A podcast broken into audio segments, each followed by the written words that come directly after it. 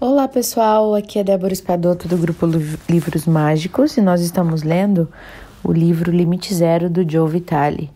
Eu tentei colocar uma musiquinha aqui pra gente e não tá querendo funcionar este aplicativo, né, o Spotify aqui na, na Grécia por algum motivo, não sei porquê, talvez na internet. Então nós vamos ler o depoimento, né, que ficou para trás, o último áudio da Dana Heine. E ela diz o seguinte: depoimento da reunião do Oponopono na Filadélfia. O Dr. Heulen iniciou o seminário com uma palestra e desenhos. Ele expôs a cosmologia do Oponopono. Ele nos perguntou: Quem são vocês? O que vocês sabem? Juntos nós exploramos a incrível, eterna, ilimitada total, completa, vazia realidade zero do nosso verdadeiro eu, da qual toda a paz emana. Ele a chamou de lar, e em seguida investigamos com ele a natureza de o que é um problema. Vocês já repararam, perguntou ele, que sempre que há um problema, vocês estão presentes? Isso lhe diz alguma coisa? Como o velho Sócrates, ele nos engajou naquele processo, instigando-nos com, com perguntas e respostas. Mal sabia eu que o Dr. Heulen estava habilmente exumando essas memórias e opiniões ocultas para a limpeza e a transformação. Capturada na rede, eu levantei a mão Fiz perguntas e comentários. Entretanto, à medida que os dias foram passando, eu comecei a ter a impressão de que todas as vezes que eu fazia uma pergunta ao Dr. Heulen, ele me menosprezava. Eu me senti desrespeitada. Cada resposta me queimava e eu me sentia publicamente envergonhada e humilhada. Do domingo de manhã, eu estava tão zangada com o Dr. Heulen que senti vontade de ir embora. Eu che havia chegado à conclusão de que ele era arrogante, de que ele era controlador e dominador. E eu fiquei sentada no meu lugar, ator atormentada e zangada, prestes a chorar. Eu estava muito zangada e queria mesmo ir embora.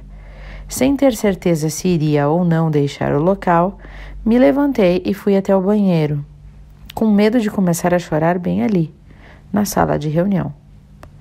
Eu me sentei em um dos compartimentos cheios de amônia e senti a fúria na qual a minha raiva se transformara.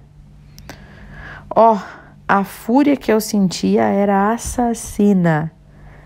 Uma parte de mim não queria abandonar aquela raiva mas outra coisa insistia comigo para que eu não parasse de dizer: Me perdoa, me perdoa, eu te amo.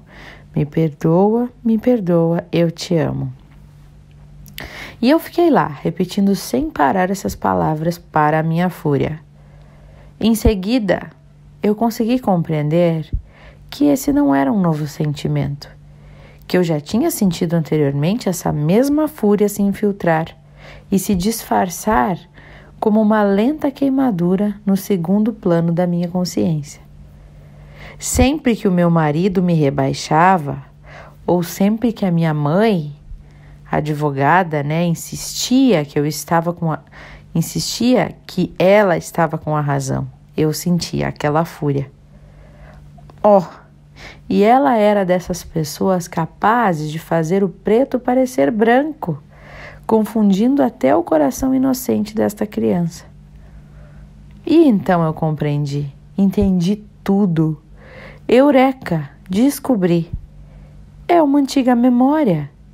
O feixe de luz no meu olho, o feixe de luz que eu lanço no coração dos outros. Essa é a espada da memória que carrego no meu coração e arrasto para o meu agora, e com a qual eu mato os outros. O Dr. Heulen a minha mãe, o meu marido, Bush, Saddam Hussein, qualquer um que eu possa acusar e matar lá fora. E é sobre isso que o Dr. Heulen está falando, o ciclo contínuo da fita que não para de tocar. Eu não fui embora. Voltei para a sala de conferência e senti uma calma profunda durante o resto do dia. Fiquei repetindo mentalmente e em silêncio. Sinto muito, por favor, me perdoa. Obrigada, eu te amo.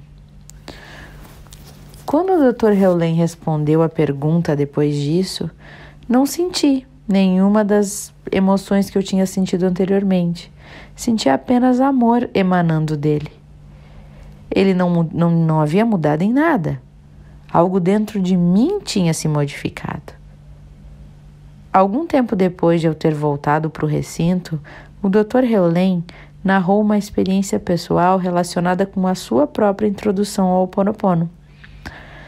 Ele havia abandonado o curso, não uma vez só, mas três vezes, achando que cada uma delas que o instrutor era maluco e perdendo nas três vezes o dinheiro que ele tinha investido no seminário. Será que ele sabia o que eu estava pensando naquele momento? Será que ele sabia que eu quase tinha ido embora por achar que ele era louco? No intervalo seguinte, eu me aproximei cautelosamente do Dr. Heulen e ele me explicou com muito amor que a antiga memória, frequentemente repetida, da dominação masculina havia erguido a cabeça. Ele explicou que era uma memória comum para muitas pessoas e que para curá-la era preciso grande persistência e diligência. Foi somente quando eu voltei para casa que eu começaria a compreender a profundidade da cura que tivera lugar em mim no seminário. Durante todo o final de semana, o Dr. Heulen nos forneceu ferramentas para a transformação, ferramentas essas que desafiam diretamente o intelectualismo.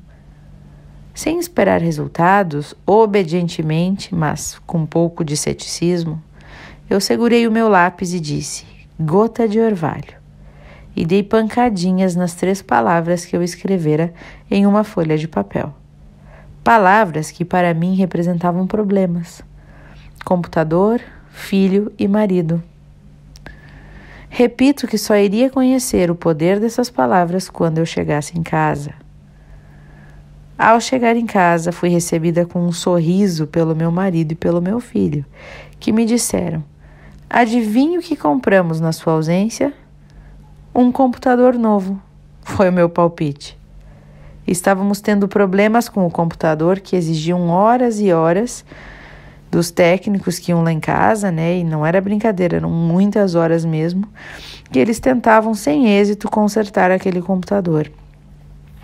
E a coisa chegou ao ponto em que eu estava seriamente me perguntando se não teríamos um um, um DIN ou um fantasma naquele computador.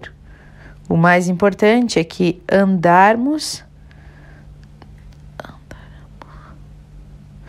andávamos tendo muitas discussões sérias em família nas semanas anteriores por causa dos caprichos do nosso computador. E eu não me interessava por computadores, eu só desejava harmonia. Fiquei um pouco surpresa quando tanto meu marido quanto meu filho disseram que eu estava certa, que eles haviam realmente comprado um computador novo já que na véspera de eu viajar eles tinham concordado em esperar mais seis meses para comprar um que viesse com um novo processador de 64 bits. Em seguida eles me perguntaram: e adivinhe de que tipo? E eu recitei a lista: Dell, Hewlett Packard, Sony, Gateway, Compaq e assim por diante. Citei todo tipo de computador que me ocorreu na mente. Não, não, não, responderam os dois cada vez que eu tentava adivinhar. Então eu desisto, exclamei. Veja bem, o homem que é meu marido há 30 anos tem ideias muito firmes. Ele tem uma vontade de ferro, a qual, quando concentrada e consciente, equivale nada menos a uma fantástica determinação. Quando ele não está consciente, no entanto, essa determinação pode ficar mais parecida com teimosia e nada, nada, nada é capaz de convencê-lo. Ele fora um convicto defensor do PC e nada, Quero dizer, nada mesmo teria feito ele mudar de ideia. Assim, quando ambos gritaram para mim: Apple! Eu literalmente quase desmaiei. Veja bem, o meu primeiro desejo foi ter um Apple, mas Apple não era permitido na nossa casa, assim como porcos não podem entrar na casa de judeus que só comem alimentos kosher. O que acabo de descrever poderá parecer trivial para alguns de vocês, para algumas pessoas. No entanto, eu sou casada há 30 anos. E há 30 anos o meu casamento atravessou montanhas e vales, com nós dois lutando em direção a uma meta mútua de unidade e de igualdade. Essa escolha, aparentemente inofensiva, de computadores, representou uma deposição de armas que somente aqueles envolvidos na batalha reconheceriam. O que eu estou querendo dizer aqui é que se alguém me dissesse que a China havia libertado o Tibete, eu não teria ficado mais surpresa do que aquilo. Me lembrei de ter mentalmente levantado o lápis e dito gota de orvalho e dado pancadinhas em marido, computador e filho. Essa foi uma das ferramentas que o Dr. Heulen nos passou. Será que 30 anos de conflito poderiam ser dissolvidos com tanta rapidez e sem nenhum esforço? Será que repetir sinto muito, me perdoa, obrigada e eu te amo poderiam de fato transformar uma vida inteira de conflitos externos com as minhas figuras de autoridade? Mãe, a companhia telefônica, marido. Tudo o que eu sei é que duas semanas se passaram depois do seminário. Pratico todos os dias o que o Dr. Heulen me ensinou, o mais religiosamente possível. E o meu filho ficou curado de uma prolongada doença. E o meu marido e eu estamos dialogando a respeito de coisas que eu costumava manter bem guardadas e contidas. E ontem à noite ele disse: Sabe, meu bem, se você quiser, pode comprar um desses pequenos laptops para você. então, pessoal, aqui, né, mais um depoimento de o quanto o o Ho Oponopono ele é potente, o quanto ele tem poder, né? De fazer essas limpezas aí. E é interessante que a gente vai passar por coisas assim como ela também, lá no seminário, de achar que a pessoa é ignorante, que tá me, é, me deixando de lado, que tá sendo autoritário comigo. A gente sempre vai ter essas questões, reparem, né? O que a gente precisa perceber é que se a gente está enxergando algo no outro, lembra que isso a gente sempre fala aqui nos áudios, né? Se eu tô sentindo algo pelo outro, uma raiva, alguma resistência, isso tá em mim, não tá na pessoa, né? Primeiro ponto. Não está na pessoa. É, a pergunta é: o que que tem em mim que não está resolvido? O que que tem em mim que está me fazendo sentir isso em relação a essa pessoa? Pessoa às vezes nem sabe o que está acontecendo, é a gente que está criando aquilo ali. Então, de ser mais forte do que aquela raiva, do que aquela resistência, como ela fez, né? Como a Dana fez, e ir para um lugar calmo e repetir: o sinto muito, por favor, me perdoa, eu te amo, sou grato, e manter aquilo. Ou se não conseguir falar tudo, pensar na pessoa e ficar no eu te amo, eu te amo, eu te amo, amar a pessoa. E aí, quem sabe, desbloqueia os insights que nos fazem entender o porquê que aquilo está acontecendo, né? A gente tem uma escolha nessa hora: se apegar à nossa raiva, se apegar à nossa resistência, ou nos manter firme no amor, né?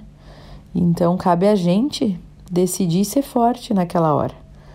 Né? Se a gente faz o nosso trabalho, que às vezes é bem árduo, né? O resultado vem os insights virão. E como ela percebeu, ela descobriu isso, né? Que ela sempre tinha sentido, se sentido ameaçada, assim, pela mãe, pelo marido, sempre eles se colocando como sabedores de tudo e como se ela não soubesse nada, como, e ela se sentia humilhada, desprezada, né? Então era uma coisa muito, muito dela. Então ela conseguiu desbloquear aquilo ali. E essa fiquei interessada nessa outra ferramenta da gota de orvalho, né? De escrever três palavras relacionadas aos problemas que temos e dar as pancadinhas, né, com um lápis em cima. ao pensar em gota de orvalho. Isso também me pareceu interessante. Uma dica, né? Bom, pessoal, eu a gente encerrou então agora este capítulo do livro. No próximo capítulo, nós vamos ler o que as mentes céticas querem saber. Céticas é que não acreditam, né? Então a gente vai ler uh, muitas perguntas também aqui. E sobre as mentes céticas, né? As mentes que não acreditam. E eu desejo a vocês que vocês tenham boas reflexões e que possam fazer bastante o Oponopono por esses dias, justa, juntamente com a nossa meditação. Né? Eu espero que todos vocês estejam conseguindo fazer a meditação e que estejam se conectando com vocês mesmos e que, assim como eu, a gente esteja mantendo o nosso propósito. Olha, tá quase chegando no fim. Falta acho que só uns 10 dias, né? Pra, se vocês fizeram aí, a gente já, já meditou quase 20 dias né? Podem me mandar. Eu gosto quando eu recebo assim mensagens de vocês no privado me contando o que, que vocês acharam, que que que, as, que, que a meditação está ajudando para vocês ou ou se não está ajudando, né? Mas então tá bom, pessoal. E ah, algumas pessoas também me perguntaram se estava tudo bem nas Filipinas porque passou um tufão bem grande lá, né? Realmente passou. Nos últimos 15 anos não tinha tido nada parecido, nada tão gigantesco do que esse tufão, mas ele passou bem pela bordinha lá do norte das Filipinas e eu moro no centro. Embora agora eu não esteja lá, né, mas passou por lá enquanto eu estava lá no sábado e mas tava, foi tranquilo, assim, não pegou a gente não teve nenhum problema na nossa região, mas algumas pessoas morreram no norte, assim. Foi bem agressivo. Bom, é, pessoal, um abraço para vocês todos e até o próximo áudio.